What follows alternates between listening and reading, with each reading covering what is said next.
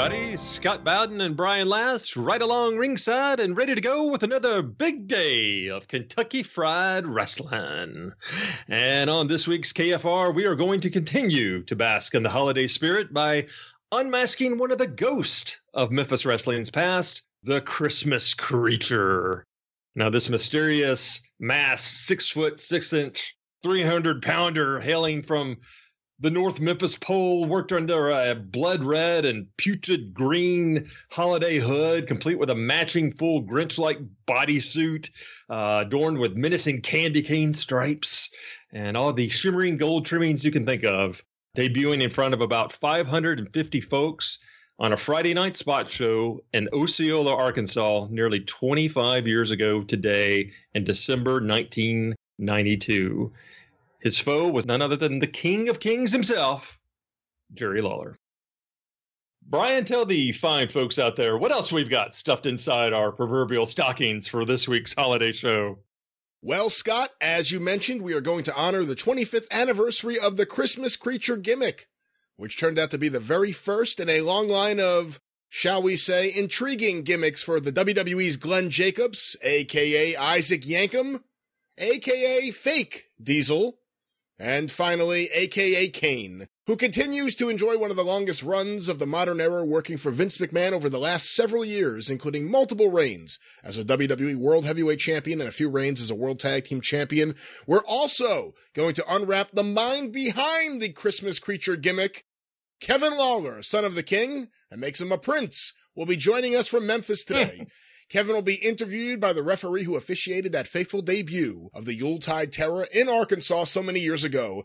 A certain skinny little punk from Germantown. A guy we all love to hate. You, Scott Bowden. Ooh, hate that guy. Oh, you're not all bad, Scott. But we are going to look at how this return to officiating back in late 1992 led to your eventual run as a heel manager. And yes, we're going to listen to some promos of yours that most definitely did not endear you to Santa or Dave Brown for that matter, including the one in which you repeatedly question the mental capacity of Randy Hales. Oh man, really? Come on, that, that's that's just retarded. No, no, don't say that word. Don't say that word. Jeez, jeez, so touchy. Ah, ladies and gentlemen, We'll be right back after this important message from the king of discount furniture and known fighter of inflation himself, Jerry Lawler.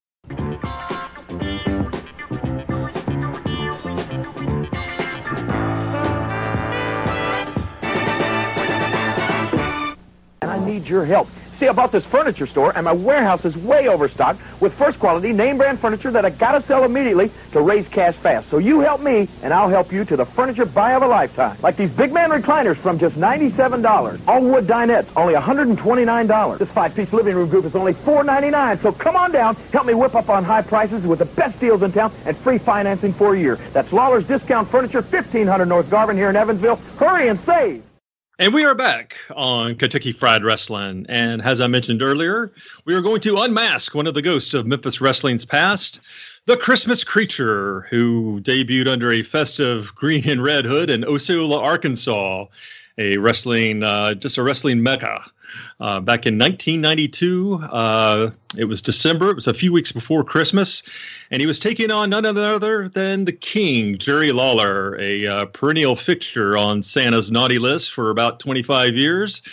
Um, and you have to look at this guy. Now he's got candy ca- candy cane striped arms. He's got like this menacing gold trim surrounding his entire wrestling outfit. Uh, it's sort of it's sort of like what I imagine a Christmas tree might look like if I were on acid. Um, so you would have to think that this guy comes from the inner workings of a very twisted mind. And you would be correct. And we have that twisted mind on the phone right now. I'm talking about the son of the king, Kevin Lawler. Kevin, welcome to KFR. Well, glad, uh, glad, glad to be a part of it. Thanks for having me. That's, that may be the best introduction you've ever received. yeah. uh, well, Kevin, now when I first met you, I uh, see I was a freshman in at the University of Memphis. Uh, well, back then I guess it was still Memphis State, and you you you were a junior at Craigmont High School in Memphis, correct? Yes. Okay. And you know, and when I met you, man, you had a stack of drawings that I would have I, I would think would have had Vince McMahon just salivating with all these elaborate uh, gimmicks, and they were all drawn out. I mean, you, you, definitely inherited your dad's artistic ability, and I mean some really creative characters. Uh, now, was this one that you had had a, you had kind of had stacked back in in that mind of yours, uh, or was the Christmas creature a totally new invention that you were directed to come up with since we were entering the holiday season in December of 1992? Well, what actually happened with it, it was it wasn't um, part of any of like my, you know, previous ideas or drawings, you know, um, you know, back then, you know, with stuff that you were talking about. Basically, what had happened is I had, um, you know, graduated high school in 1992, and you know, just as soon as I got out, you know, I was wanting to do something, you know, in the wrestling business, um, you know, but wasn't big enough to, you know, actually wrestle at the time or anything like that. And uh, I think I had already started, uh, had already been refereeing at the time and uh, but it finally got into a position where I had convinced my dad Jerry Jarrett to let me, um, you know, promote some wrestling towns and things like that. So, um, like the first town that I had ever promoted was like Caruthersville, Missouri, and that was like in I think like November of '92. And then, you know, I was ready to do like like another event in December. But what had happened, it was just it was just one of these uh, situations where man, you know, in the in the in the Memphis territory at the time, the USWA, we just didn't have any heels, you know, of any kind of marquee value, you know, that that you could have ran a town and put in the main event. There was just there was nobody to say, hey, you know, Drew Lawler versus this guy or, or whatever. I mean, our our our, our, our it was just slim pickings. And what had happened is Glenn Jacobs, who you know portrayed the Christmas and went on to become Kane, had actually passed through Memphis you know, like a month or so before, and was and was doing a gimmick where he was teaming up with a guy, and they were called the Russian Unified Tag Team. They were supposed to just be like two big giant Russian guys, and it was just a really short lived run. Where, like I said, I mean, he was only there for a few weeks, but in that short, you know, time, I kind of got to know him and get his contact information and, and everything. So, um, like I said, it was a situation where um, I thought about him when I thought about the idea. But what had happened is, I, you know, I wanted to run an event. I wanted to do a Christmas themed event, but just didn't have any heels at, at the time. So I just, you know, created this character and said, well, what if I just create like, you know, in typical Memphis fashion of guys like Dr. Frank and Freddie and Jason Leatherface and so forth. What if I just create some kind of a some kind of a character? And uh, so I basically just kind of kind of sketched it up and just drew a thing and went to my dad and told him the idea about me wanting to run the town and this that and the other and the same thing. He was asking me like well me I mean like who who are we going to use? You know we don't have anybody. And I told him the idea and showed him the showed him the picture you know and and you know with him being always such a big fan of like the crazy characters and things like that I think you know he he kind of just you know took a liking to it probably even was just you know, curious if I was even going to even be able to pull it off. And he even asked me, he said, well, yeah, it looks good, but like, who's, who's going to do it? Like, who would be it? And I said, man, you know, remember that big guy, Glenn, that was in here? And he's like, yeah. I said, uh, I said, you know, he, he could do it.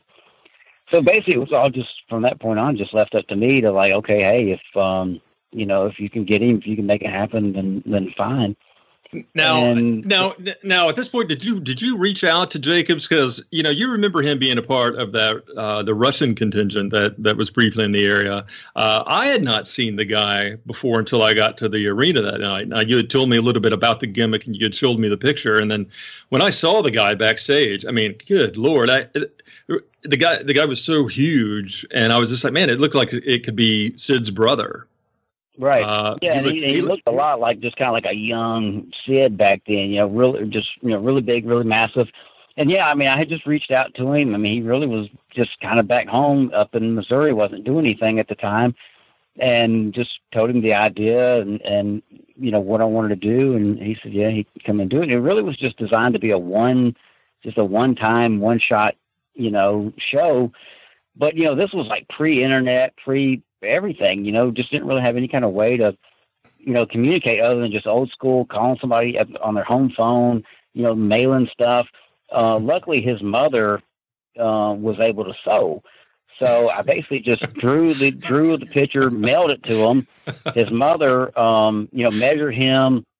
You know, ma- basically made the, just the original body, like the mask, you know, the green part, the candy cane arms and legs, that kind of stuff, and then mailed mailed it back to me. Mailed the whole outfit to me, and then I had like a lady here in Memphis who would kind of do outfits and stuff for the guys. I had her put all the Christmas lights on it and the tinsel and that kind of stuff just to kind of bring it to life even more. And wait a minute! Just, wait a minute! Wait a minute! Wait a minute! I, I don't remember the lights being on there. Were there?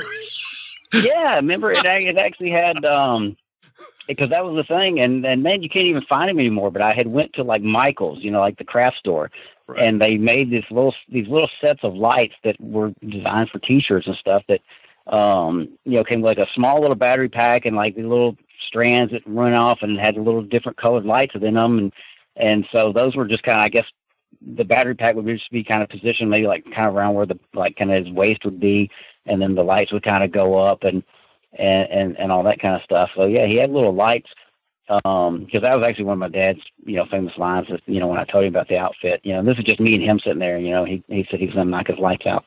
And um you know so he still had to get well, that in even when it was just us of, you know. of course of course he did. Right. And um so yeah so the um, the outfit had you know actually had like you know uh, little colored lights on it stuff like that. And um and i even just took it to the extreme. So like when he came out i even took like a whole whole strand of some actual Christmas lights and wrapped them around him, hooked it to an extension cord. So when we walked out, he just was even had even more lights on him that I think you know his manager had to like unravel him when he got got there. Okay, um, so, so so the lights coming off was part of the pre-match ritual. Yeah, yeah, that was like you know that was okay. kind of like um gosh heck, I can't even you know maybe like like move to un you know un take off his stuff and it's like spitting out the mist and stuff. Um, wait, you're comparing to, you're wait a minute, you're comparing the the Christmas creature to the Great Muta. uh, only in like uh, you know pre-ritual garb. That's that'd be the only the only way. Um, right. You know, al- although uh, you know um, you know, I, I, I never, you know, remember I got, I got grounded for wanting to go to the Coliseum to see Muta, you know, wrestle, um, you know, and I never, never did for uh, having anything to do with Christmas creature. oh, oh, for, by your dad because you were supporting the competitor. Yeah, yeah, because I was supporting the the the, the competition uh, when they came to down came to town. You know, um, you know, because uh, you know, I went to the Coliseum to you know, uh, to see Muta. You know, that was the whole thing. I just kind of want to see Muta. Yeah, you know, I, uh, I, I, remember watching pay per views over at your house, and you were like to them, "Oh, if you ever see my dad, don't mention that we got the pay per view." but anyway, because technically you're putting money into the enemy's pocket. Right, right. Um, you know, but so anyway, um, you know, and also another little side note that Osceola Arkansas, that's the that's the same town where they did that wrestling with death uh, you know, uh, reality show starring Derrick King and those guys. Remember, uh, remember that short-lived thing uh, a couple of years ago? No, I don't remember that. oh, really? yeah, no, I, oh, don't, I don't. I know what you're talking about. Yeah. Uh, um. So anyway, so that town's been killed, you know, over and over multiple times. Yes. and this was the start right here. Yeah, this was this this this this, this was the start of it. Yeah. But um so it was a situation where, yeah, I mean, he, you know, I just basically had the had the finished outfit, showed up, you know, to the town that night and gave it to him, and so he basically was like putting it on and doing everything for the for for for first time, you know, that night, seeing it. Never had really done much of anything, but really just kind of getting walks through it, you know, uh, matched with my dad, which uh, and you know how those go. I mean, real real oh, easy yeah. for even somebody you know, with a lot of, you know, with not much experience, you know, could could easily kind of get walked through one of those. Yeah. Um, yeah. I mean, your your dad really. I mean, it was at that point when uh, he was a- absolutely fully capable of carrying, uh, you know, a big inexperienced guy like this through a pretty decent match, you know, and just slowing down the pace and and not rushing anything and. Uh, and Jacobs, I mean, I, you know, I don't remember a lot of it, but I remember the, I remember the guy being like like are you know okay and like you know really i the funniest part i can remember is is going back because i think it was one of those deals where the dressing rooms were separated and so yeah. i would have to go in each dressing room and communicate the finish and you know and i'm sure he's really nervous and I, and I, first of all i can only imagine too the expression on his face when his mother you know, makes this thing. and it's almost, I, am reminded of like a kid getting his mother to make him something for the Christmas play, and he looks at it like, "Oh, mom, do I, do I have to mm. wear this? Come on!" Yeah, kind of like kind of like you know the kid on the Christmas story when Ralphie gets the pink yes. bunny yes. you know. Yeah, exactly. So I can see him kind of drooping his head. All right, all right. But, uh, but here's know, the only bad thing about it: like when his mom made the outfit, I guess she really just kind of measured him, but she didn't take in consideration him actually having to move in the thing and like lift his arms up and down. So you know he couldn't really like when he would go to try to like press slam somebody, his, his arms wouldn't couldn't go all the way up, and he right. would have a lot of restrictions in the outfit. Yeah, there were there were going to be no moon moonsaults from the from the Christmas creature or anything like that. Right. Uh, a la, a la, a la the Great Muta.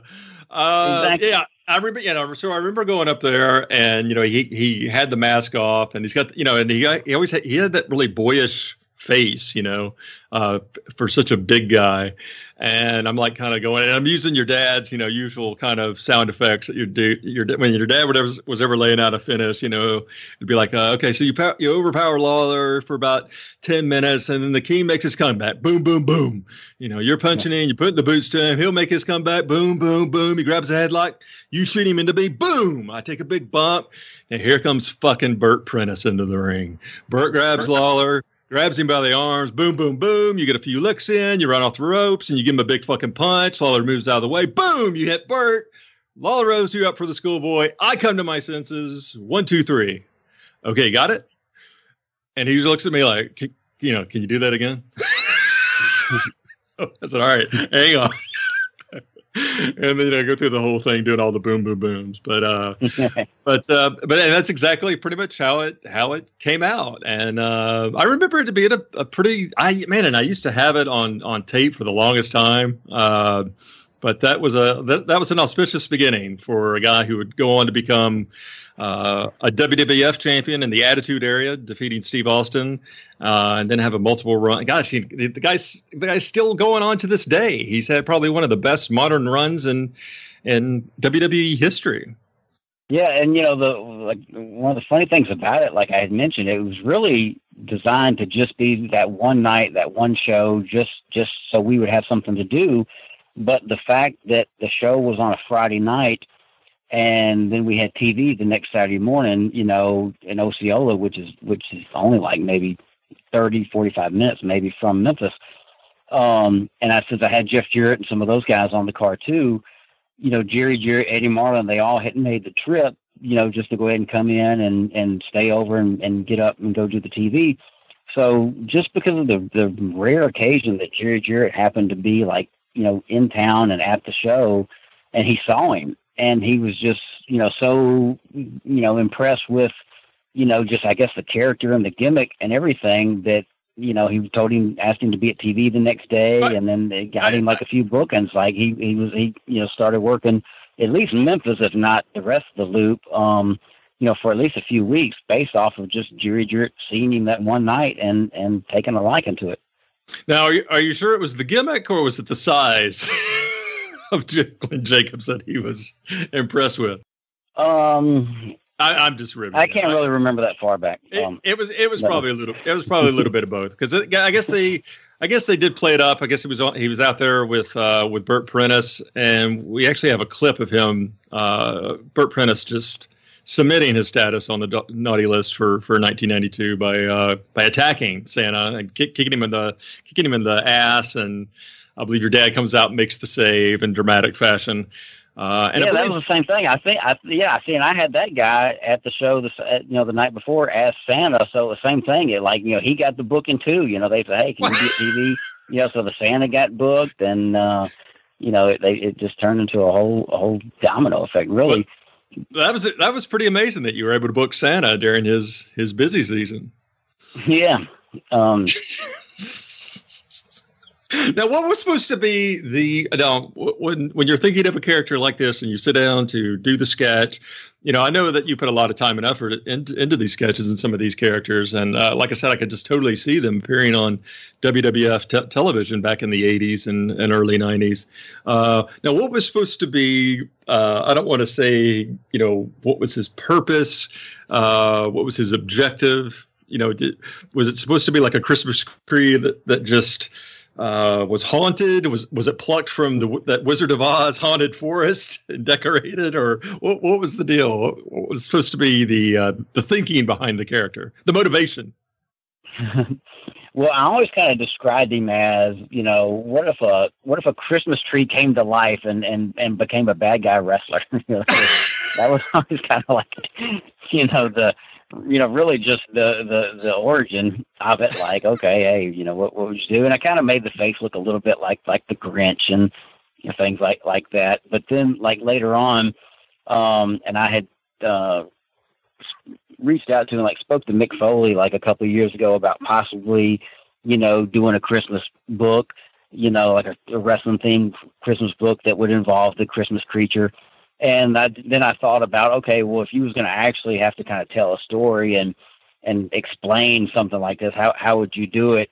And you know, so I kind of came up with the idea of let's you know similar type thing. What if there was this uh you know a Christmas tree, and underneath the tree was like like a few toys, and one would be like a magic set, and maybe like a bad guy wrestling action figure, and almost kind of like how it was on the on on a Christmas story, like too many you know things plugged into the outlet, and there's this this you know big massive you know bad you know storm going on that night with thunder and lightning, and just somehow like this you know this you know uh, lightning bolt shocks the house, and and just somehow in the combination, and then the magic set gets involved with the you know with the Christmas tree and the action figures, and that's somehow how it would have you know if we was to actually tell a story and bring it to life, it would have kind of kind of worked out that way, um, and everything. That sounds sounds plausible.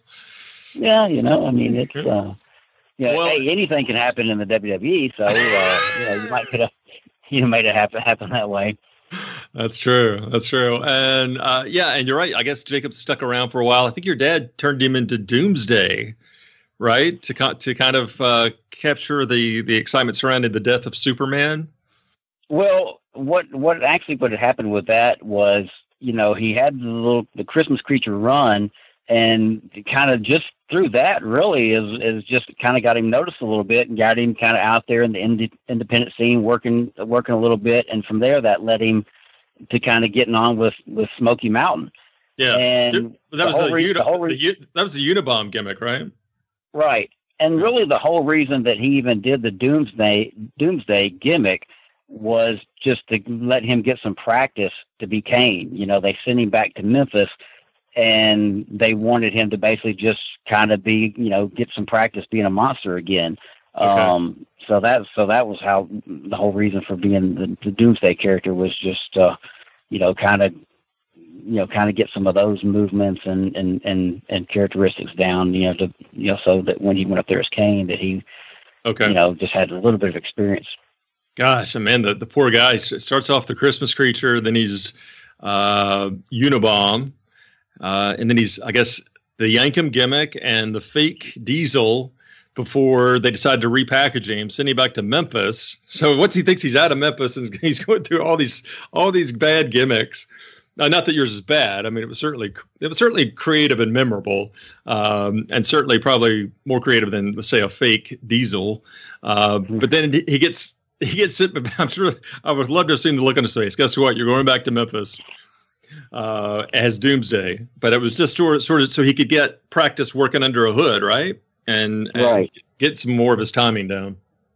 Yeah, and then and I guess and also just to probably to try to kind of get away from you know just the diesel mannerisms and and that work style and just to get to try to you know practice being more of a of just some kind of a you know a sinister monster type type character just just so they didn't just throw him right in, and he had just no time to kind of practice and prepare a different a different style.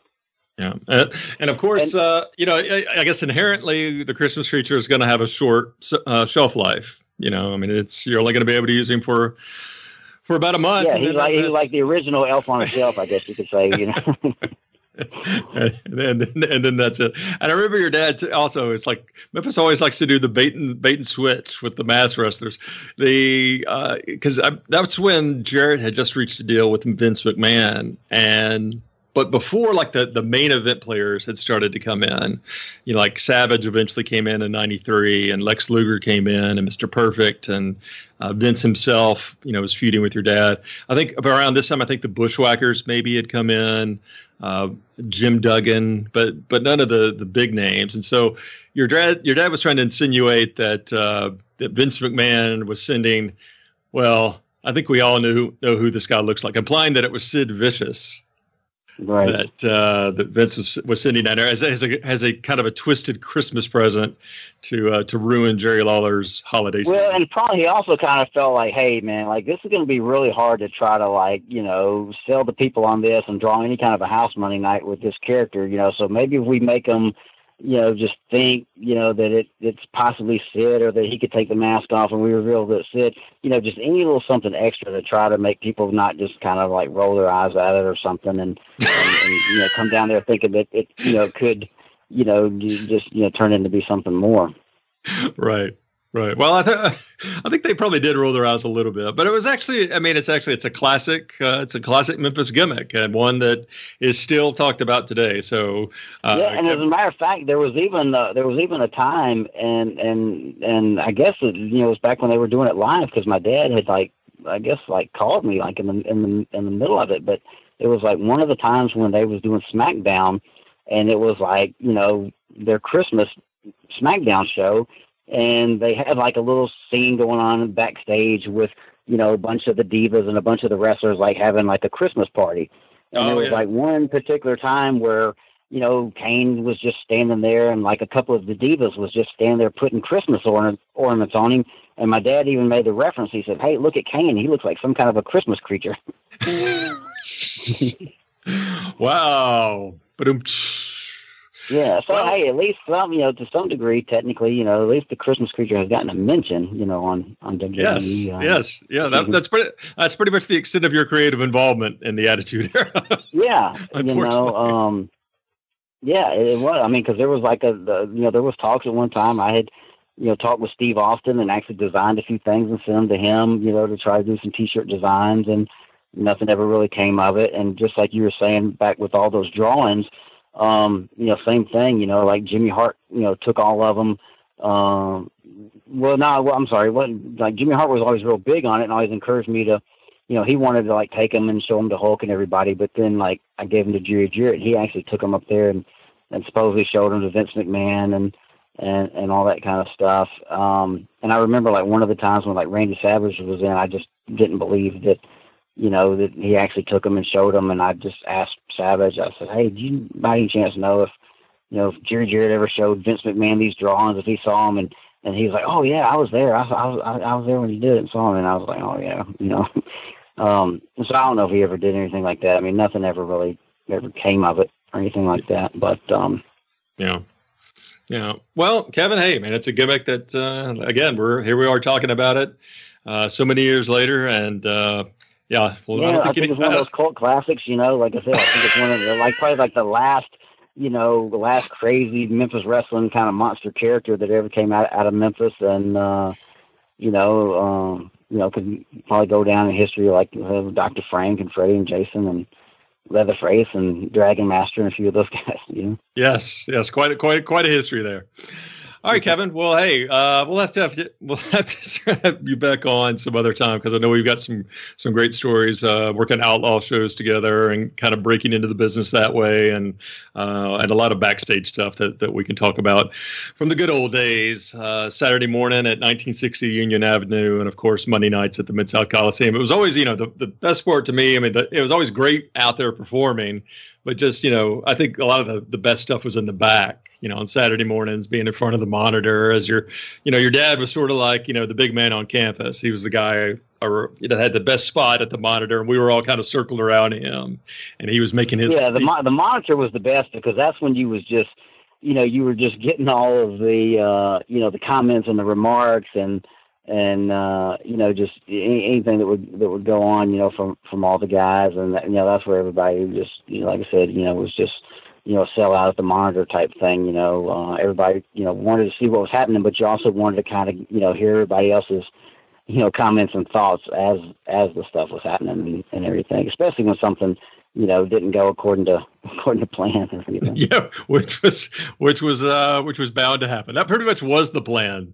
That hey, now, was... and, I, and I thought I thought you was going to tell you was actually was telling a story the other day, and I thought you was going to lead into this, unless I just missed it. But um, like like with that in mind, like remember the time when you know I guess like you went they Saturday morning TV they went to commercial break. My dad had like thrown fire on you, and um you know, but he wanted to like make sure that your jacket like had like a nice good oh, burn hole in it and made you know so that when yeah. you went back out there people could see the hole but you know so all of a sudden like the you know the camera is like cut back to the back and there's like you and my dad standing there and like he's like you know getting you all prepared yeah. and like, oh wait yeah we're we're holding it was a Florida State starter jacket that my uncle Bobby had given me and your dad had tossed a fireball at me and it, and it burned it. And we were supposed to come back and uh, and say, "Look at this! Look, he burned a hole right through my jacket. The jacket my uncle Bobby gave me." And so your dad and I are back there with a lighter. trying to trying to burn a hole through this thing, and we know that they're like seconds away, and they're about to tape some other backstage segment. But we thought the camera guy was already down the hall, and that camera guy comes through, the look on your dad's face, it was like ah. Because that would have been awfully hard to explain, but luckily the uh, they had not pitched it back, and he kind of continued down the hall, and then he found what he was looking for. But oh, your dad about had a heart attack. oh, all right, Kevin. Hey, man. Uh, well, thanks for joining us on uh, Kentucky Fried Rasslin', and uh, we'll definitely uh, have to have you back soon.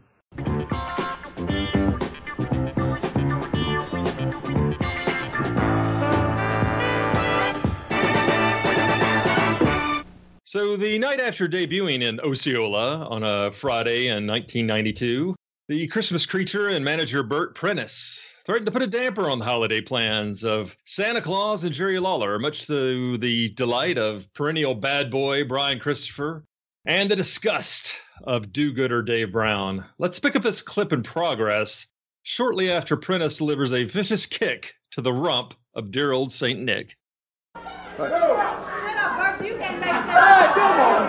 Prentice, you get it. There's a little help there. As a, I'm just almost speechless here. What, what, who would do that to Santa Claus? Santa, I think Santa's okay there, kids. Uh, yeah, some, there are some bad people around, and Bert Prentice one of them right there. He just proved it as if we didn't already know it. Thank goodness Jerry Lawler was uh, just around the corner. Did you see that, Dave Brown? Christopher. Bert Prentice just beat up Santa Claus. Have you enjoyed it, huh? Christmas spirit. Santa Claus just got his butt kicked. Did you see that? oh, Bert, that was so. Oh, that was so That was not great. That was ridiculous, is what it was. You might know those two would be celebrating about.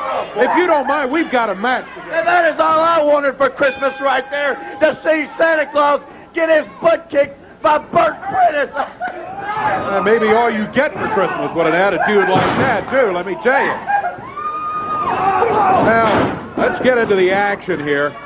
Uh, this is the Christmas Creature. He is huge. Oh, my goodness. Going against Trey Keller. Yeah, he is not, but boy, this Christopher and Prentice, you talk about getting on your nerves. Prentice, would you go over there, would you? Christmas Creature picks up Trey Keller drops down on him with a big elbow, and uh, boy, this day hadn't started off yet the way we wanted it to. Had Santa out here, and has a lot of great things to say about people in the area here and promoting Eddie Marlin and the great things he's done for the kids this time of the year. And Bert Prentice goes up and double crosses Santa, boy. Yeah, I tell you, Prentice Real piece of work, let me tell you. Man, look at that Christmas creature. He gets the one, two, three. He just picked Trey Keller up by his throat and slammed him down in there. He's looked totally awesome in this bout. He took care of Trey Keller and got the one, two, three. He is huge. There's no doubt about it. Prentice was yelling during the movie. Yeah, tell Jerry Lawler about him. I, I guarantee you Jerry Lawler knows about him. This guy is huge. He comes in all decked out in red, white, and green with the tinsel wrapped around. including the mask. They call him the Christmas creature.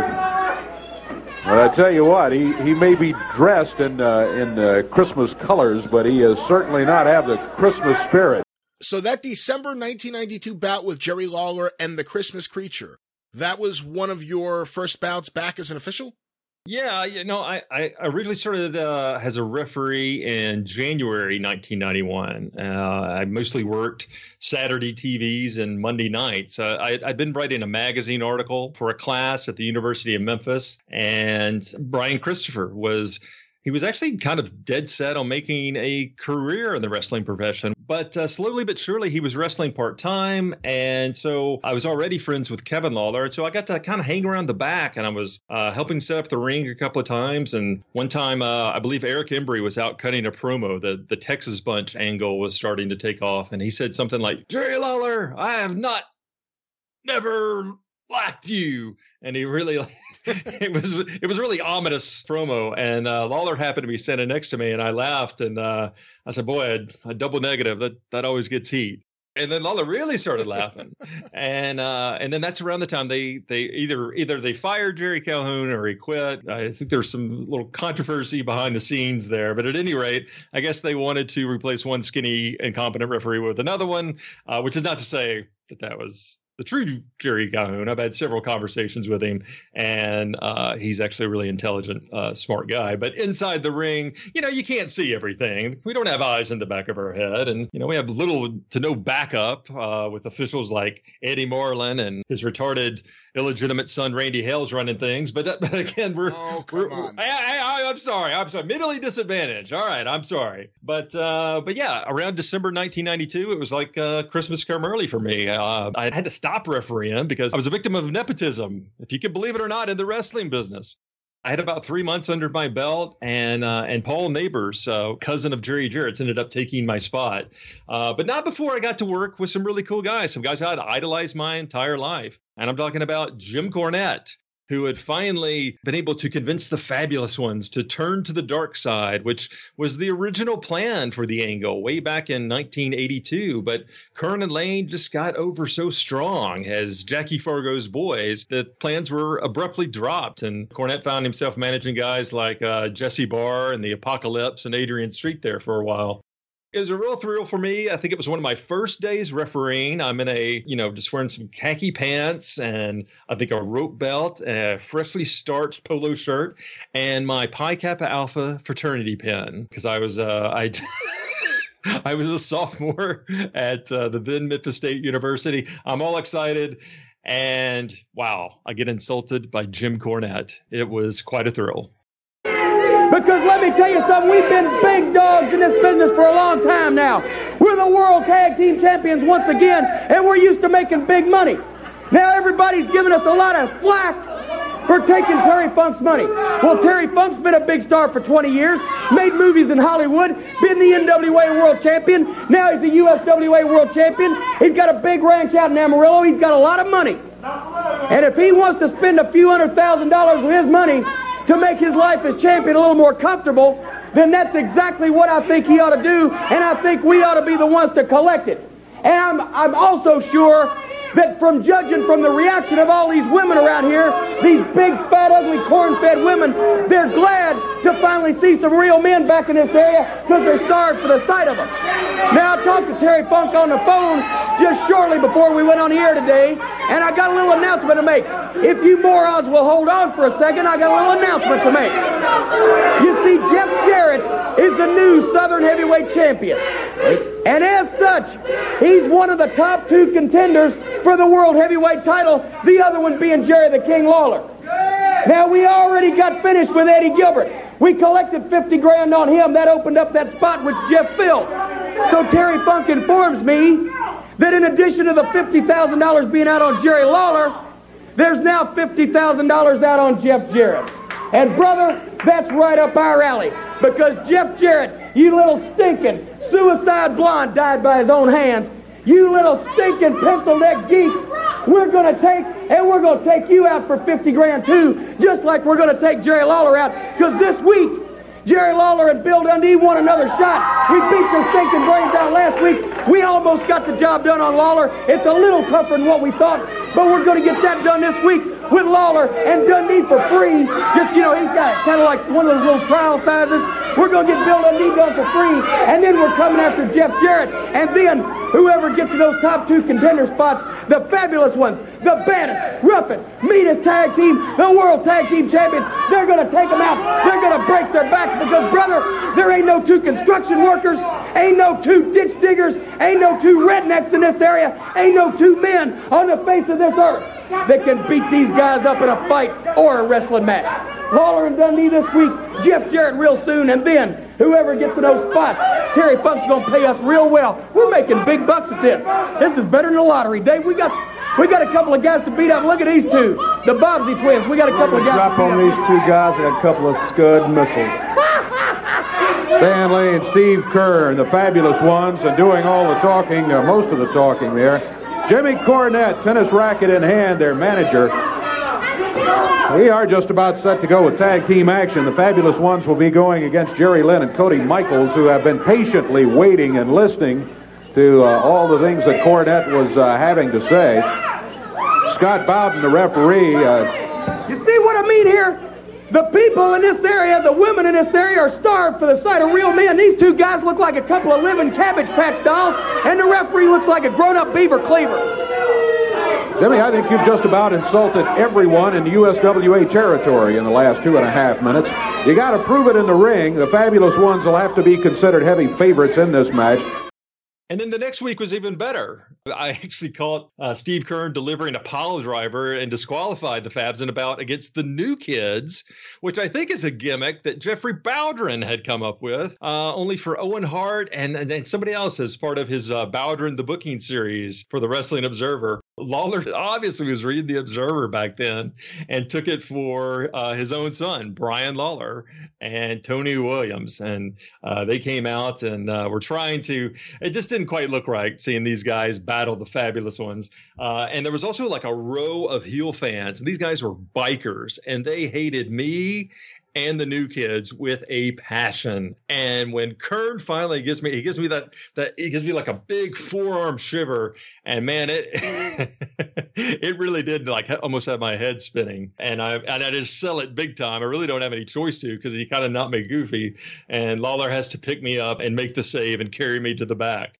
I guess, you know, when I came back in 92, I guess Lawler thought I would remember that. I guess he thought he's going to be able to push me around like his uh, little softball buddy, Jerry Calhoun. Ah, not so fast, Kingfish. One night, I'd about had enough of Lawler's disregard for the rules, his flagrant disregard for authority. He had pushed me around one too many times. Let's go back to that clip from May 1994. Teams, we had some tag team action involving uh, Jeff Jarrett, Double J, and Jerry Lawler, who, who finally got uh, some, some miscommunication worked out and got together as a tag team to go against the Dream Machine and Eddie Gilbert. Watch this video right here and pay particular attention to Scott Bowden, the referee. What happened at the end? Watch. Oh, yeah, Lawler setting up hot stuff. Eddie Gilbert. Double J comes over. As Lawler picks him up. Paul drives Eddie Gilbert. Woo! What a here tonight in this super grass match.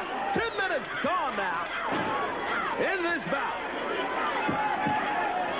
Ten minutes past in this bout. Ten minutes past.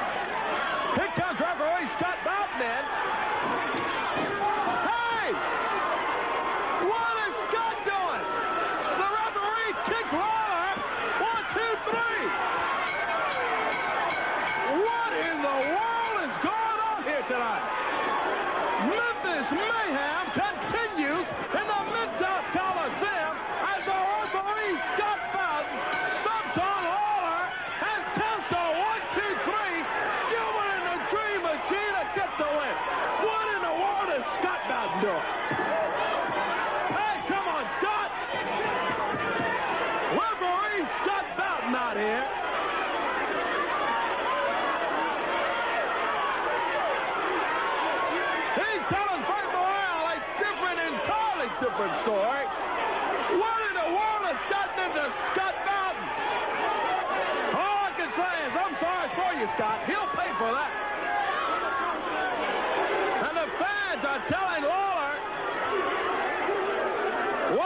did in that. Lawler didn't know uh, what happened, I don't believe. He man thought it was a dream machine that stopped and kicked him off. And Double J and uh, the King trying to find out from the fans what's going on. And the fans there are telling them that it was Scott who did it. Scott Bowden, one of the USWA referees. And uh, Lawler and Jarrett calling up referee Scott Bowden. Scott trying to, he's arguing, telling Lawler what happened in that, which is not. What got in the boat, I do not know. And and Jarrett in the face of the referee, Scott Bowden. And Bowden steps in there. Oh, boy, that could be a mistake for Scott. He had a hope that the King and Double J will be very, very kind to him, but uh, I don't believe it'll happen. Bowden did him this match. In 10.06, it was Bowden who stopped on Lawler's shoulder, knocked the King off, and Gilbert got the pin. Whoa! Bowden shoves Lawler, takes off. Referee Scott Bowden. Boy, I tell you one thing, that young man has got a lot to learn right here and now. Gets up in there and pulls something like that, I just can't. I wanted, I wish I knew the explanation for exactly what he was telling Frank Morrell and all that. We saw it right there. Absolutely knew exactly what he was talking about. No, we don't. We're going to find out, though, Dave. See if we can get him out here because there's got to be some. Here he comes right now. Yeah. You had a lot of conversation with Frank Morrell out there. We want to know what in the world was that all about. Where does it your place to come out here, kick the king in the head, and do all of that? Hey, let me tell you something, Lance Russell. I was through refereeing for the night, and I looked up. What the tape didn't show, Jeff Jarrett purposely drop-kicked Frank Morrell, and Frank, you know, he's the only living person that's actually older than Eddie Marlin, has a heart attack right in the middle of the ring, and I run out there to save Frank's life, to give him CPR, and on my referee instinct, okay, I drop down to count. And at that moment, I'd also seen Lawler pile drive Eddie Gilbert. You forget about that. That was on the tape. At that moment, all the months and months of Jerry Lawler's flagrant disregard for the rules, the flagrant disregard for authority, he has pushed me around, he has shoved me. I tell you what, Lance Russell, I just wasn't going to stand for it anymore. I couldn't take it. I was disgusted, and so I stomped him like the cockroach that he is. Let me tell you that. You took it upon yourself to do it. Jerry Lawler has Eddie Gilbert down. You, as a referee, step in there, take it upon yourself, kick him and cause a loss of the match in there, count him out. Now, where do you get off doing something like that? Oh, boy, this is surprising that you're taking Lawler's side. Well, when you left in 89, it wasn't to go to Atlanta. It was to run the Jerry Lawler fan club full time. Right, Everybody don't knows start that. with that smart stuff in You here. should be. I stood up to Jerry Lawler, and he couldn't stand it. Did you see him? He was like all bug-eyed. He was so shocked that a referee actually fought back. Let me tell you something, Lawler. It's going to happen again if you come out and mess with me. Well, it isn't going to happen with you because I wish you would listen to this little announcement. Eddie Marlin couldn't be here today, but he told me what he wanted to pass on to Scott Bowden. If you're listening, Eddie Marlin says you are suspended. Your job is out. You're suspended. Oh, you stand here and say for what? That's the Jerry Lawler? What? Because you kicked him in the head. You took a place that had no referee oh, has do that. This is a perfect example. You're suspended. No, hey, let me tell you, this is a perfect example of how Lawler's got the promotion in his back pocket. You understand me? What did I do? Let me tell you one thing, young Did man. not pile drive- Did Lawler pile drive him? You bet. Listen, that doesn't have anything to do with it. But suspension is. Yeah, you never missed anything. I, he's suspended, and that's all there is to it. And you better learn one thing right now. In this life, you pay. You have to take the responsibility for your Okay, Dad. act. Okay, Dad. I cannot believe I have stood back here and heard you actually say that Eddie Marlin told you to suspend this That's young correct. man after he did what we've taught all of our young people to do. Stand up for yourself. Stand up for yourself. After all those years, Jerry Calhoun referee in here let Lawler get by with murder. Then Frank Morrell, Paul Neighbors, the list goes on and on and on. And when somebody fights back, you suspend them. This man, this man will have to stand on the street corner now with a sign saying, I'll referee for money. See, he doesn't have a job. You I know. suspended him now. He has no job. This poor, Whatever What am I brought going to do now, position where you would What am I kick a do, wrestler? I don't know. I don't know. Well, I tell you what, buddy. You've got a friend in me, and I'll find you something to do. Oh, Come yeah, on. yeah. Eddie Gilbert's my best friend now. You understand that? Let me tell you something, Jerry Lawler. You hadn't heard the last of me. When you least expect it, expect it, Lawler, okay? Eddie Gilbert's my best You friend. haven't learned anything if Eddie Gilbert is your best friend, because I'll tell you, people judge you by the folks you hang out. So yeah, that was obviously one of the biggest thrills of my life. Uh, the whole thing came about by accident. There really was no advanced planning that I was going to turn heel. Uh, actually, I had my girlfriend from college and some of my best friends from high school, and maybe even a, a couple of my fraternity brothers uh, in attendance. And I asked Eddie Gilbert. I said, "Look, I, I know you guys are looking for some kind of controversial finish to get this thing thrown out, maybe come back with a rematch." I said, "What if you uh, throw the fire at Lawler and he ducks and it hits me and a big schmoz breaks out and then it's just you know a, a no contest you guys battle to the back." Obviously, and, and believe me, that was one of the very few times where I was starting to suggest finishes to Eddie Gilbert. Uh, Moondog Spot was initially the only one who would kind of perk up and, and understand that I was a kid who had watched this my whole life. And he would ask me my opinion on finishes. And then slowly Doug Gilbert started asking me. And the Dream and I would even talk over some stuff. Troy Graham, he was a hell of a guy.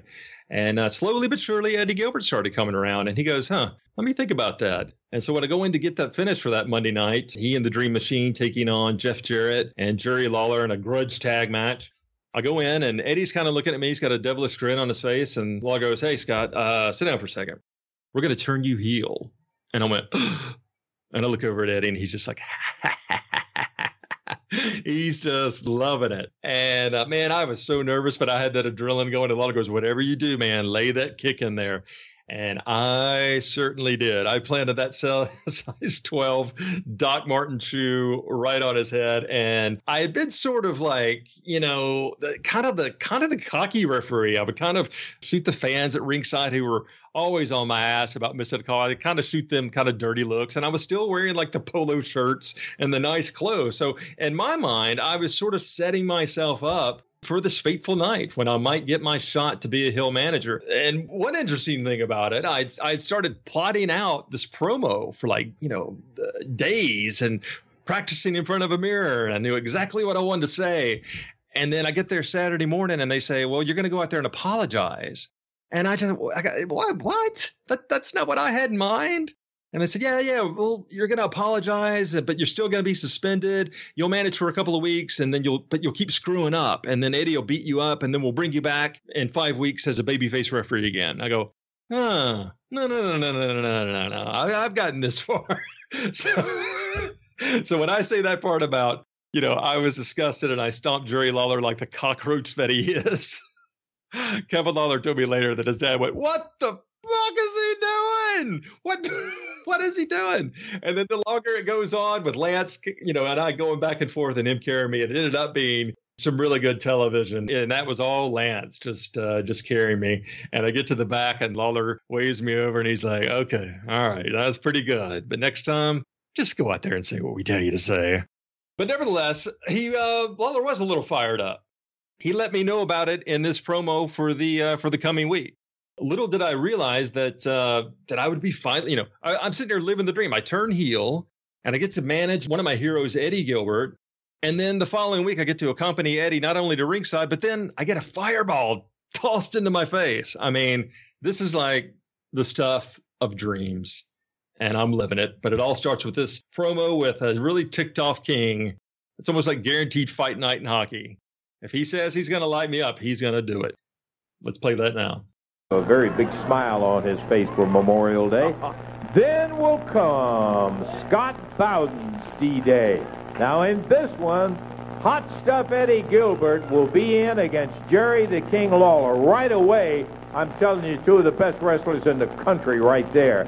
But the outcome of it is, if Lawler can beat Eddie Gilbert, then he gets five minutes with Scott Bowden. I love it. Boy, that'll be a long five minutes for Bowden. I guarantee you that if Lawler gets the win. And then, then it's Jerry Lawler's D-Day, they say. Dream Machine and uh, Bam Bam Bigelow. Dream Machine out here talking about some slow walking and sad singing for the King. But let me remind you that the King has not yet made his announcement of who his partner is, but we'll be Here he comes. him. Yeah. We uh, we we'll get some information out of it in there. Brian, how's Brian's uh, getting along uh, back there after Well, Bam Bam got him? I can say this to Bam Bam Bigelow and to the Dream Machine. If you want to come on out here right now, come on, because I got something for you. And I'll tell you this too, you didn't get the job done with Brian Christopher. I don't know what was in those brains of yours, what you were trying to do. If you're trying to put somebody's eyes out or in somebody's careers, you didn't get the job done. It takes more than a couple of jerks like you to finish off a man like Brian Christopher. You can call him a boy all you want to, but I can assure you he's a man. Now, we want to talk about Sunday night. We want to talk about D-Day. You know, I'm sure there's a lot of people out there that don't even know the significance of D-Day. But I know some people that will know it come tomorrow night. They're going to know that it was known as the longest day. They're going to know that there was a lot of pain, there was a lot of suffering, there were a lot of lives lost on D-Day. Well, tomorrow night at the Mid-South Coliseum, there's going to be a lot of pain and suffering. It's going to start out with you, Scott Bowden. You talk about somebody being skinny. Oh, I'm going to tell you this, Scott Bowden. I can't wait to get five minutes with you, but I promise you this and I promise the fans this. It is not going to take five minutes. It is not going to take five minutes. It is not going to take two minutes, Scott Bowden, because you see, you are about as big as a matchstick. And I'm going to light you up just like a match down there tomorrow night. I promise you that, Scott Bowden. Payback time. Now, Bam Bam Bigelow. So, of course, after Lawler throws the fireball at me, they cover me up with a towel really quickly and they rush me back to the dressing room. And all week long, I've been trying to touch base with Jerry and figure out, you know, when we're going to get together so he can apply this this makeup to make it look like my face has been horribly ravaged. Can't even show my face in Germantown. And he sort of keeps putting me off a little bit. Ah, you know, it's like ah, Thursday night maybe or Friday night. Uh, I tell you what, let's just do it Saturday morning for TV. And then I find out Saturday morning WWE is called and they need him to be somewhere. so I'm driving to 1960 Union Avenue on very short notice. And I'm looking around my car, you know, do I have an ace bandage back here, something, anything? And at this time, you know, it's my senior year at the university. And I'm also, like a lot of Memphians, working at FedEx part time. And if you work outside in the elements, driving like a tug or a truck, they give you these really, now they do definitely keep you warm, but they're warm and itchy, these bright orange ski mask. And that's the only thing I have to, to kind of cover up. So I'm wearing my khakis, my Cole Haan shoes, polo shirt with a tie, and a, a navy blue double breasted blazer. And of course, that outfit wouldn't be complete without a bright orange ski mask. And I can almost still hear the roar of laughter uh, from my colleagues at FedEx as they're huddled around the TV in the break room as they recognize me standing there wearing my winter FedEx orange ski mask gear out on live television to conduct an interview uh, to cover up my horrible, horrible burns at the hands of Lawler. Go. Here they come, right here. Well, it's all look. How come I can't have Lance out here? You know, I did just exactly what I said I was going to do, David Brown. I am the USWA heavyweight champion, Brian Christopher. I don't know what you're out here so happy about because you are now gutless, you are beltless. But you know the main thing, Lawler tried. Well, he did. Look at this guy. Now he he is burnt beyond recognition. But Well, I recognize him. It's Scott Bowden is well, who it is. to recognize him. But what I'm trying to say is now I am the Royal Hunter. I am the new king of the USWA. And you know I'm so sick to my stomach of all of these rednecks blowing their whiskey-smelling breath and shaking their nicotine fingers in my face.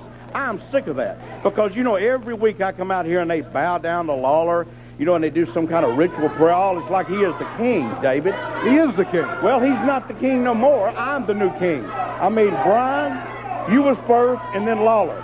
But can you get a close-up shot of this redneck that keeps hollering Jerry Lawler, Jerry Lawler over here? You know what I like to do? I like to break his little pencil neck retarded arm. That's what I would like to do. come on. Well, no, I don't have to come on. I want to break his arm. But you see, Lawler, It don't matter. You burnt this guy right here. He's scarred for life, David. Look, at- look at me, Dave Brown. Look at me, Dave Brown. I got plastic surgeons nationwide looking at photos of me, seeing what they can do. Don't get upset. But I Don't promise, after Monday, That's right. after Monday night, they won't be able to recognize Lawler. All the plastic surgery in the world will not be able to save you after Monday night, Lawler, after what this man's got in store. for you. You're going to be in the corner of uh, the Dream Machine and Doug Gilbert, I understand. That's exactly right. Lawler had to sneak up. Lawler had to sneak up on a cripple. Here I was with my hurt leg, tried to take my eyesight from me too. I would have been as worthless as Corey Maclin if he had succeeded. Do you realize that, Dave Brown? Texas Tornado Deathmatch Falls Count, anywhere blood gonna flow like wine. Lawler, I've got you just now where I want you, Brian. Your history, baby. It's over for you. So I love that part where the Dream Machine and Troy Graham, who's just one of the all-time great promos, is saying, "Look at this kid. He's been he's been burned beyond recognition." And Dave Brown goes, "I recognize him. It's Scott Bowden."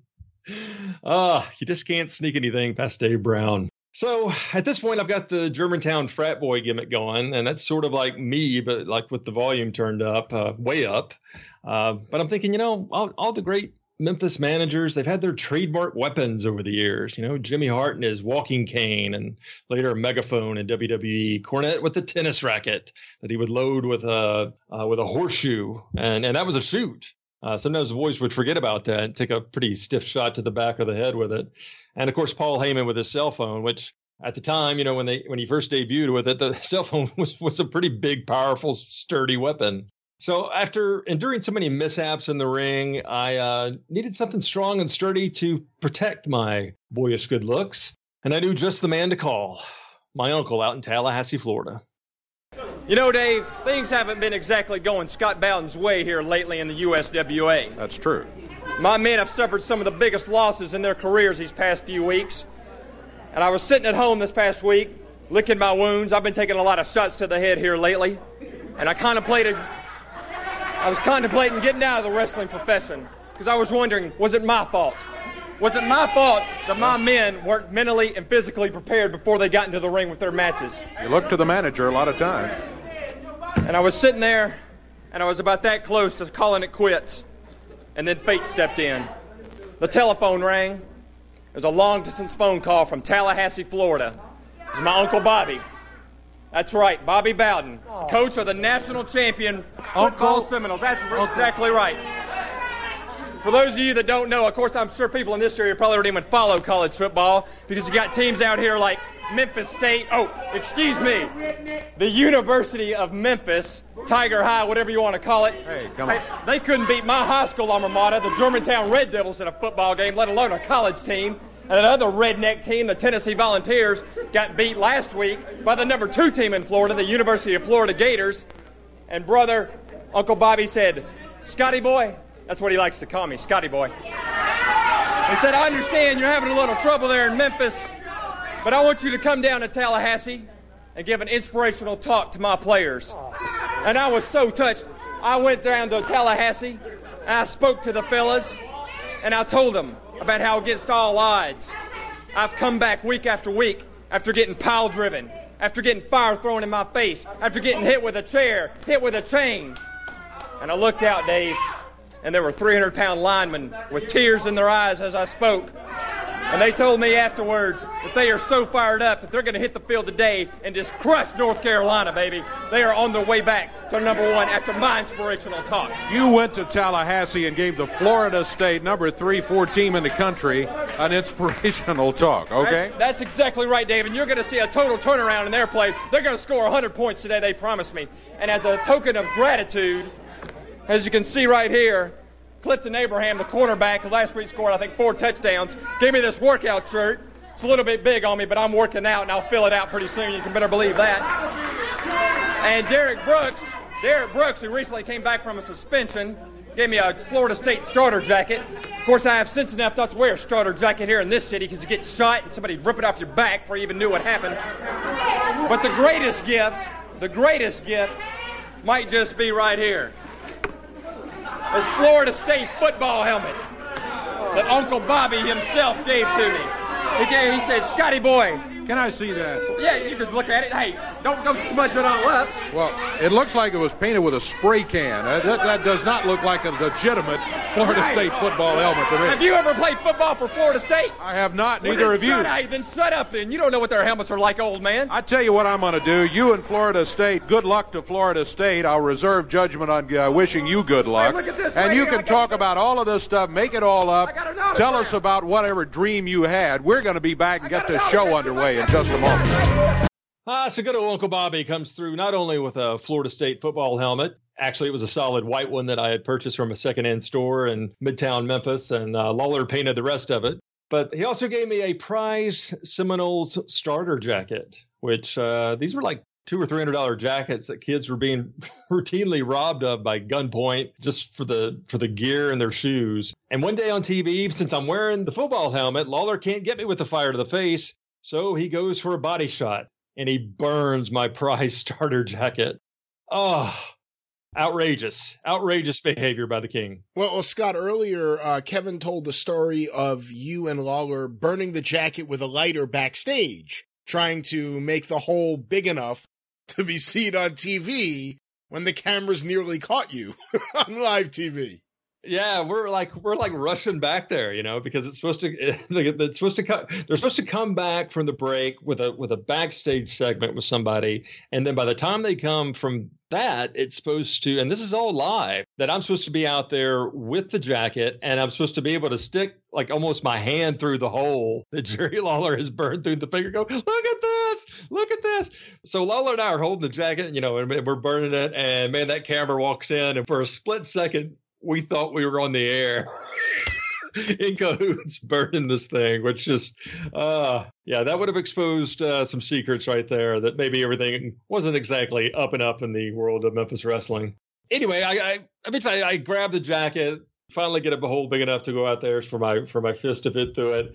And i'm showing dave brown who's showing me absolutely no no sympathy. And i'm demanding that randy hales who i've been calling like the forrest gump of pro wrestling make a decision for once you know? Suspend lawler. Oh i forgot. He can't because of his mental condition. Much to the shock and utter disgust of an increasingly pissed off dave brown Legitimate things to talk about. As long as you'll do that, you may have your say. Don't start on that football. Hey, don't cut me up again, Dave Brown. You've been rude to me all day. You know why Randy Hales doesn't have the authority to suspend Jerry Lawler? Have you ever wondered that? Why Randy Hales never makes a decision? Have you ever wondered that, Dave Brown? He makes decisions. Oh, no, he doesn't. You know why? Because he's nothing more than a figurehead. That's because he's partially retarded, Dave Brown. I didn't know you were aware don't of that. start with I didn't that know stuff. If you were aware of that, but Randy Hales is partially retarded. Dave Brown, have you ever seen the look on a wrestler's face when he wins a big match? He's grinning from ear to ear and he's jumping up and down. Have you ever seen that look? That's the same thing that Randy Hales does whenever he, he forms a complete sentence. He's an idiot. He's legitimate. Hey, let me tell you something. He does not have the power to make a decision out here. So come on out here, boy, because you can't suspend me either, because I'll slap you around. Evidently, you don't have the authority, you stinking redneck from Jonesboro. The reason to why nobody ever knew he was retarded, because he lives in Jonesboro. Don't say that again. Nobody notices, because everybody in Jonesboro is retarded. No, come on, Scott. All right, uh, you get ready to get cut off Yeah, one more it. time Oh, here can't cut me because we're not going to put up on this. Come you here and talk about right Randy now. Hales. You've You know got ma- there are matches coming up this He week. even has a job here in the USWA because you think, well, he's retarded, so why they have him around? Well, many years ago, Quit using that word. many years ago, Eddie Marlin was going through Jonesboro and he met up with a little wrestling groupie, and now Randy Hales is the illegitimate son. Stop. That's it right there. I've had it. Not Yeah, going to listen to any more of this. That is it. Here's I told you, you come out here and you talk about. This Randy speak for himself. Come on, come on, come on, come on, come on. We're between them. Come on, Randy. Got, got the place for it. Randy, Randy. Scott, stay back away from him. Hey, hey, hey.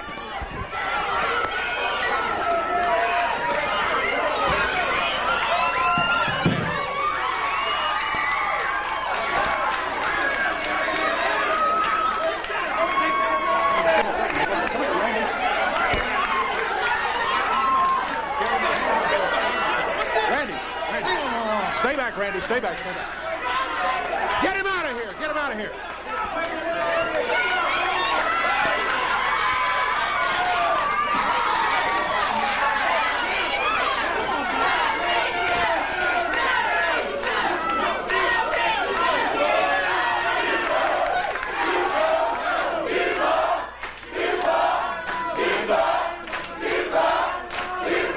take him on out of here. Please, get him out of here. All right, Randy, hold on. Hold on, hold on, hold on. There's a, there, there's, this is not the place, Randy. Hold on. I know.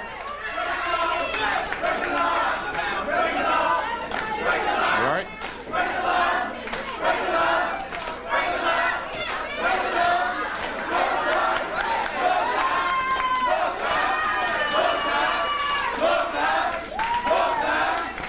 Man, forget Randy Hales. Now you've got Dave Brown wanting to kick your ass.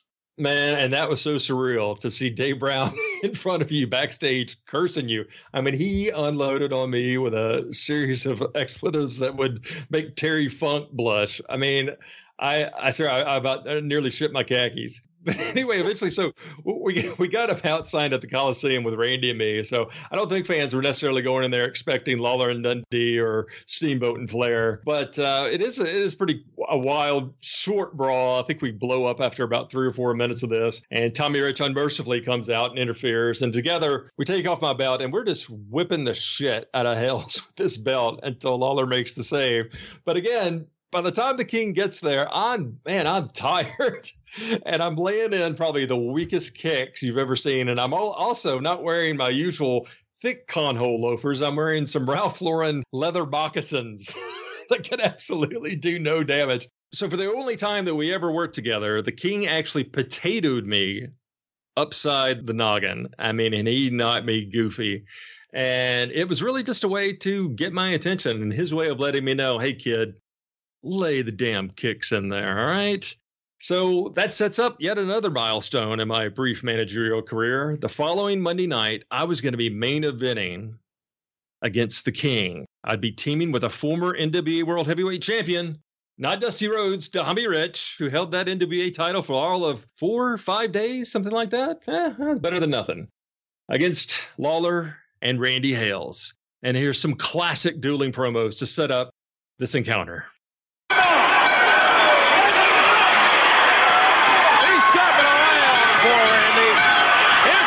King, Jerry Lawler. He's got! Catches Bowden with a right hand. And there goes Richard Bowden. And let me tell you, I have absolutely no respect at all for these two son of a gun. No, I'll tell you one thing for a fact. The King got one shot in on him. He got tuned up beating guys like Jimmy Hart, and he is just waiting to get a hold of that Scott Bowden when they come up there and in that tag match that Jerry's going to be there. And he may have his chance. I wonder what Scott Bowden thinks about the situation now, knowing he has to look across the ring and see not only Randy Hales, but Jerry the King Lawler. Yeah, makes a whole lot of difference. You've got that for a living fact. Uh, he had some comments about it, I think, Yeah. Dave. Let's take a listen and see what Bowden had to say. Boy, what a great day today is. Because you see, usually every Saturday morning, I have to wake up at my nice house in Germantown, which all you rednecks hate, don't you? You hate it, don't you? And I get in my candy apple red Mitsubishi Eclipse sports car and I have to come down there to Midtown Memphis. That's right, Scum Central, and entertain all you stinking rednecks. Well, I'm not there this week. That's right. I promised Uncle Bobby I'd come down for the biggest game of the season. Florida State's playing Miami today, and he wanted another Bowden on the sidelines with him, an ace in the hole, so to speak. But I kind of wish I was there today because I'm going to miss slapping around Randy Hales, the Forrest Gump of professional wrestling. You know, last Monday, huh, you know, a wrestling match with me is like a box of chocolates. You never know what you're going to get because you got a fist, you got a kick, and you got a little whipping, didn't you, redneck? Didn't you? I guess your illegitimate daddy, Eddie Marlin, never whipped you like that, did he? Well, I promise you this, Randy Hales. You came out there last week going, I love wrestling. I love wrestling. Well, let me tell you something, boy. You're going to be singing a different tune after this Monday. I promise you that. You're going to be hating wrestling because, buddy, my fist is going to become very friendly with your face Monday night. I can promise you that. You think last week was something. Boy, you hadn't been in a fight till you've been in a fight with a boy from Germantown. I'm going to show you what rich kids in Germantown do to rednecks from Jonesboro, Arkansas, and even your stinking illegitimate daddy, Eddie Marlin, ain't going to save you. I promise you that. More punishment Monday night. Scott's not here. I don't know if he's at uh, Miami for the Florida State game or not, but he is not here. I think that says a lot. He also he can insult Randy, who's coming right here all he wants, call him Forrest Gump.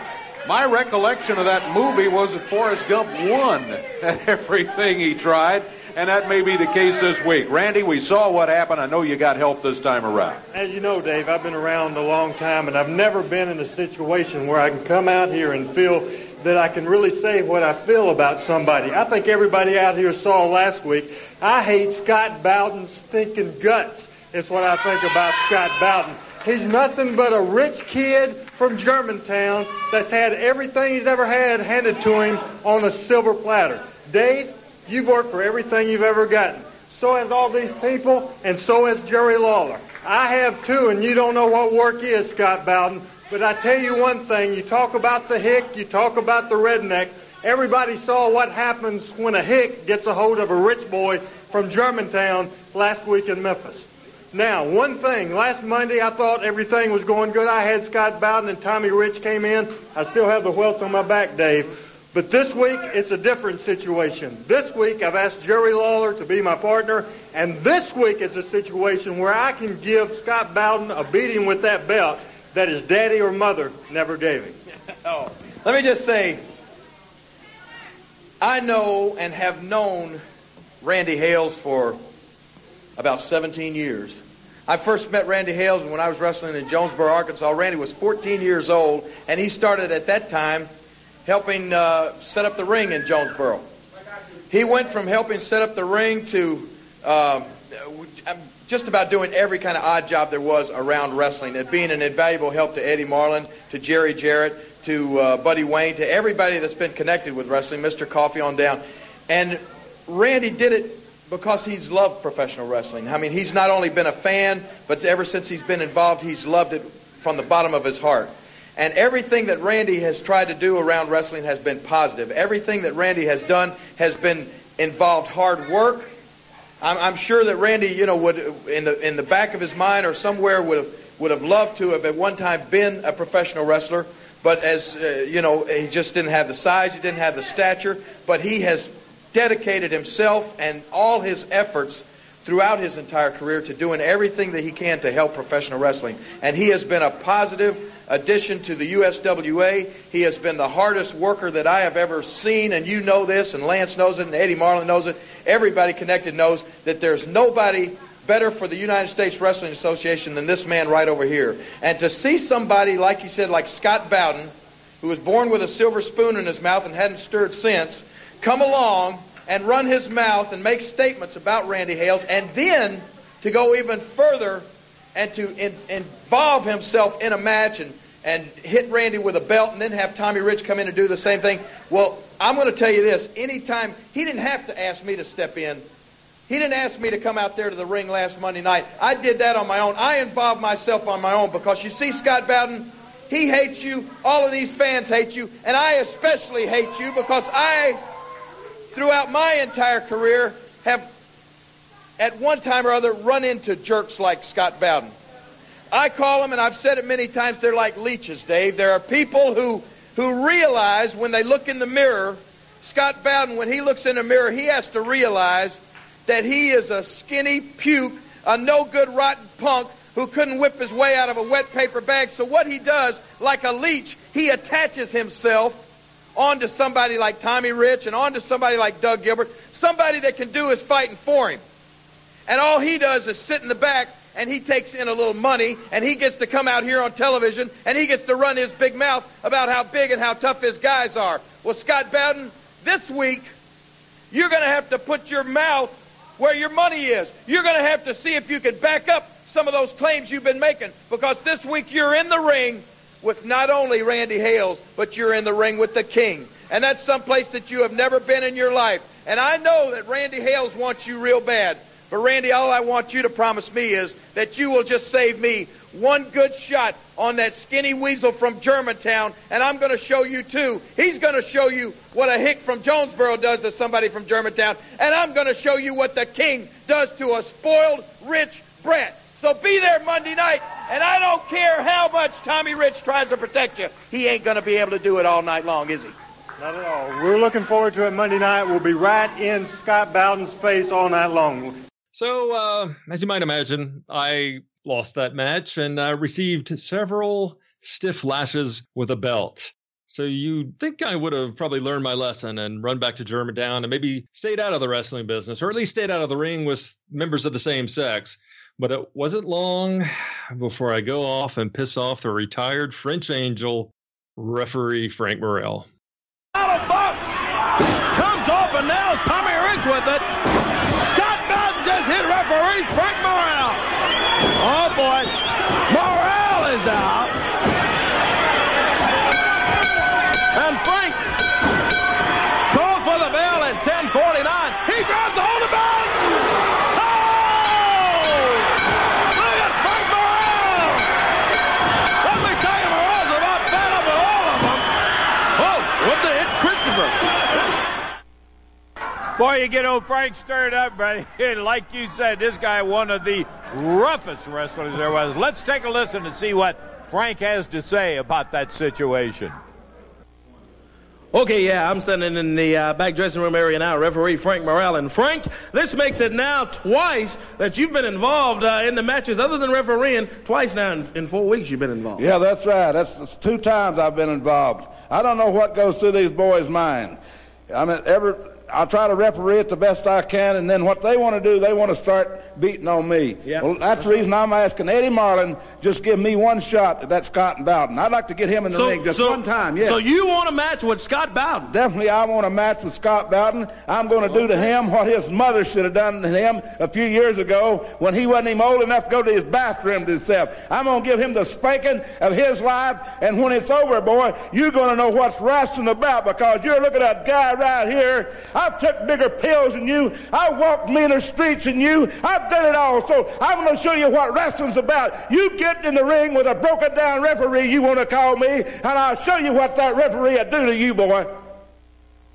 Frank is fired up, and I got to tell you, that does not bode well for Bowden. He was out here earlier complaining, What am I doing in the ring? What am I doing in the ring today? The reason is you want to put yourself in the ring, just like we saw on the tape. That's fine. Hey, you made a comment earlier about me not being happy about this match. You're right. I'm not happy. I'm ecstatic, baby, because if I was to make a list of the things I hate in this world, your suit Dave's commentary would definitely be in the top five.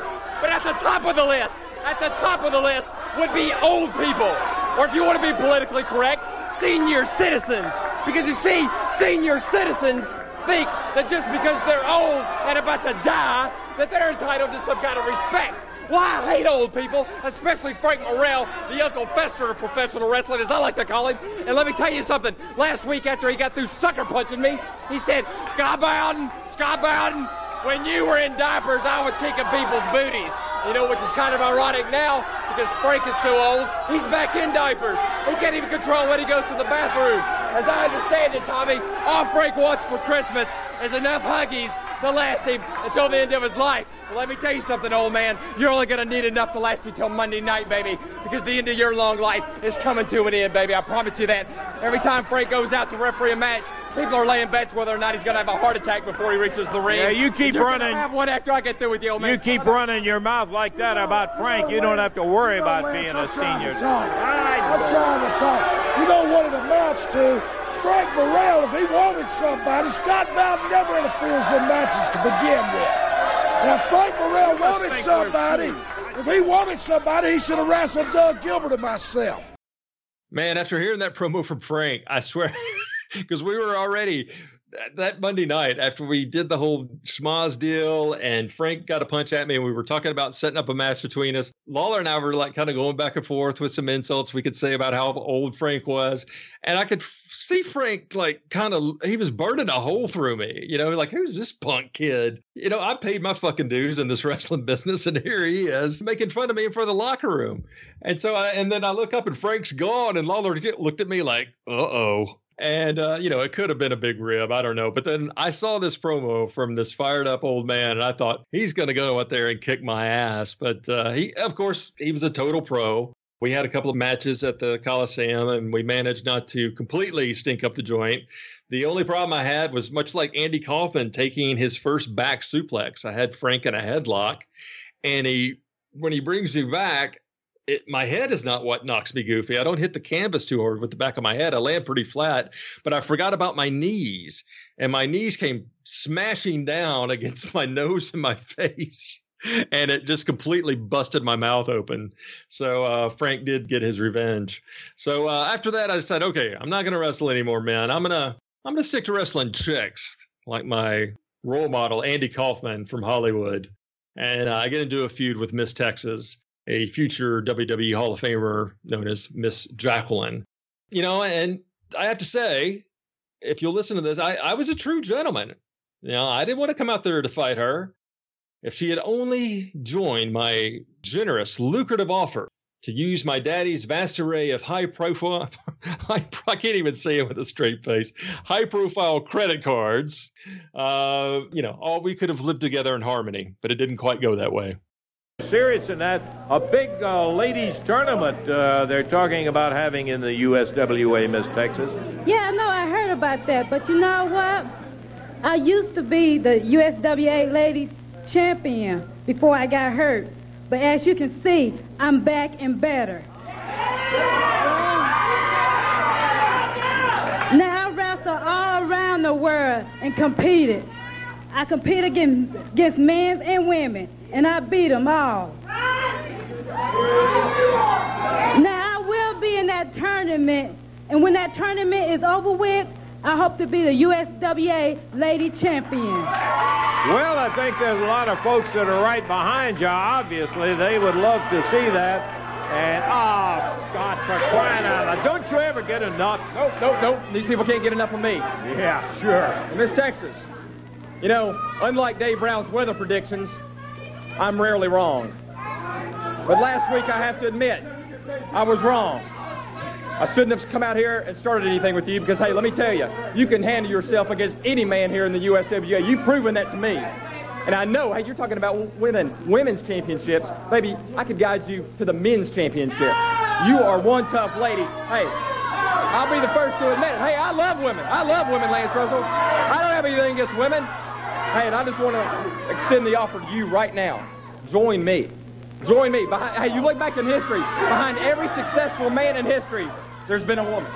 There's been a woman. And Miss Texas, I want you to be my woman. I want you to be my woman in my stable. We can go to the top, baby. I'm talking the top. Now, what's it going to take? Huh? Is it going to take a little bit of money? Is it going to take a little bit of money? Because you know I'm from Germantown, and I got that, baby. I got my daddy's. I got my daddy's Goldsmiths card right here. I got my daddy's Circuit City card. I got his bank card. Whatever you want, baby. Whatever you want. You name it. Scott, I don't want any part of your organization. I don't need you to come out here and offer me money, credit card. Put it back in your pocket, okay? Put it back in your pocket. Miss Texas, now wait a minute. Evidently, you don't understand what I'm offering you. You honey. heard what she said. Hey, I've never had a woman turn me down for a proposition, personally or professionally. You All understand what I'm saying? Hey, take the money, baby. Take the money. Take the money. Take the money. Take the money, baby. We don't Will you quit it? I don't even like Baby, you. we don't have to like each other. I'm talking about winning titles and money, baby. We don't have to like each other. I'm talking about money, baby. Come on, Scott. This is more money probably you've ever seen in your life. Come she on, baby. made Take it clear Take the money. exactly what money. she feels about it. There's your money. You, you're not going to embarrass me in front of these people. You're not going to embarrass me in front of these people. You understand me? Yeah. Well, there goes Scott Bowden down on the floor. Miss Texas jumps right on him. I'll tell you, she won't back up from any of them. Bowden shakes her off, and here comes referee Kevin Christian. Yeah, please, get that idiot out of here. Thank you, Eddie. Pull that son of a gun out of here. He comes out here waving money around,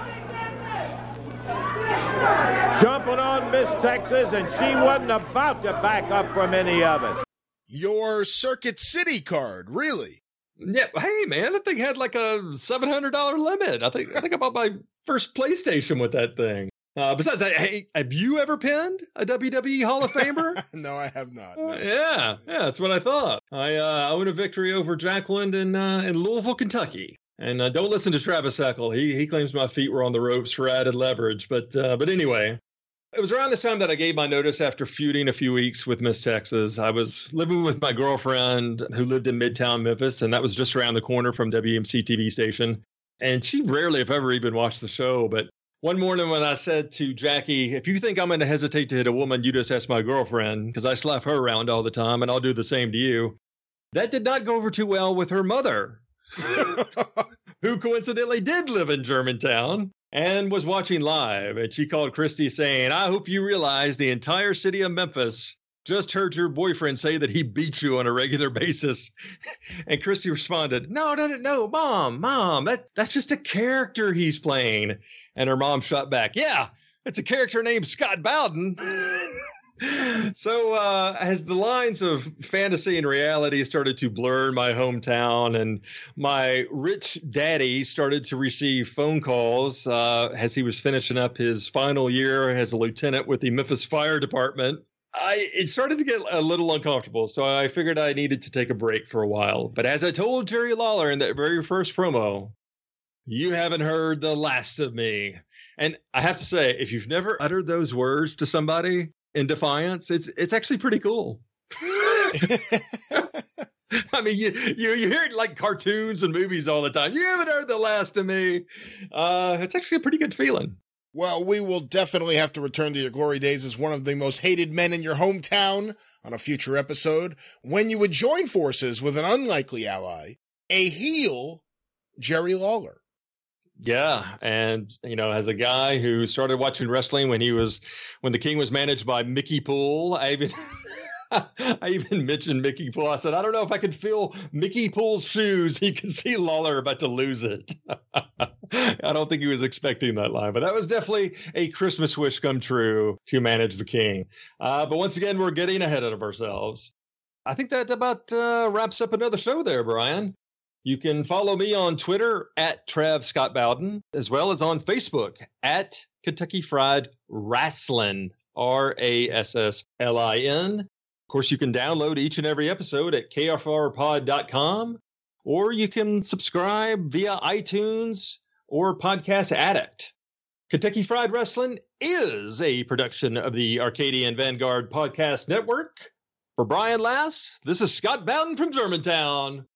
We'll see you next week. The announcers on this program are selected and paid by parties other than this station, namely the promoters of Championship Wrestling.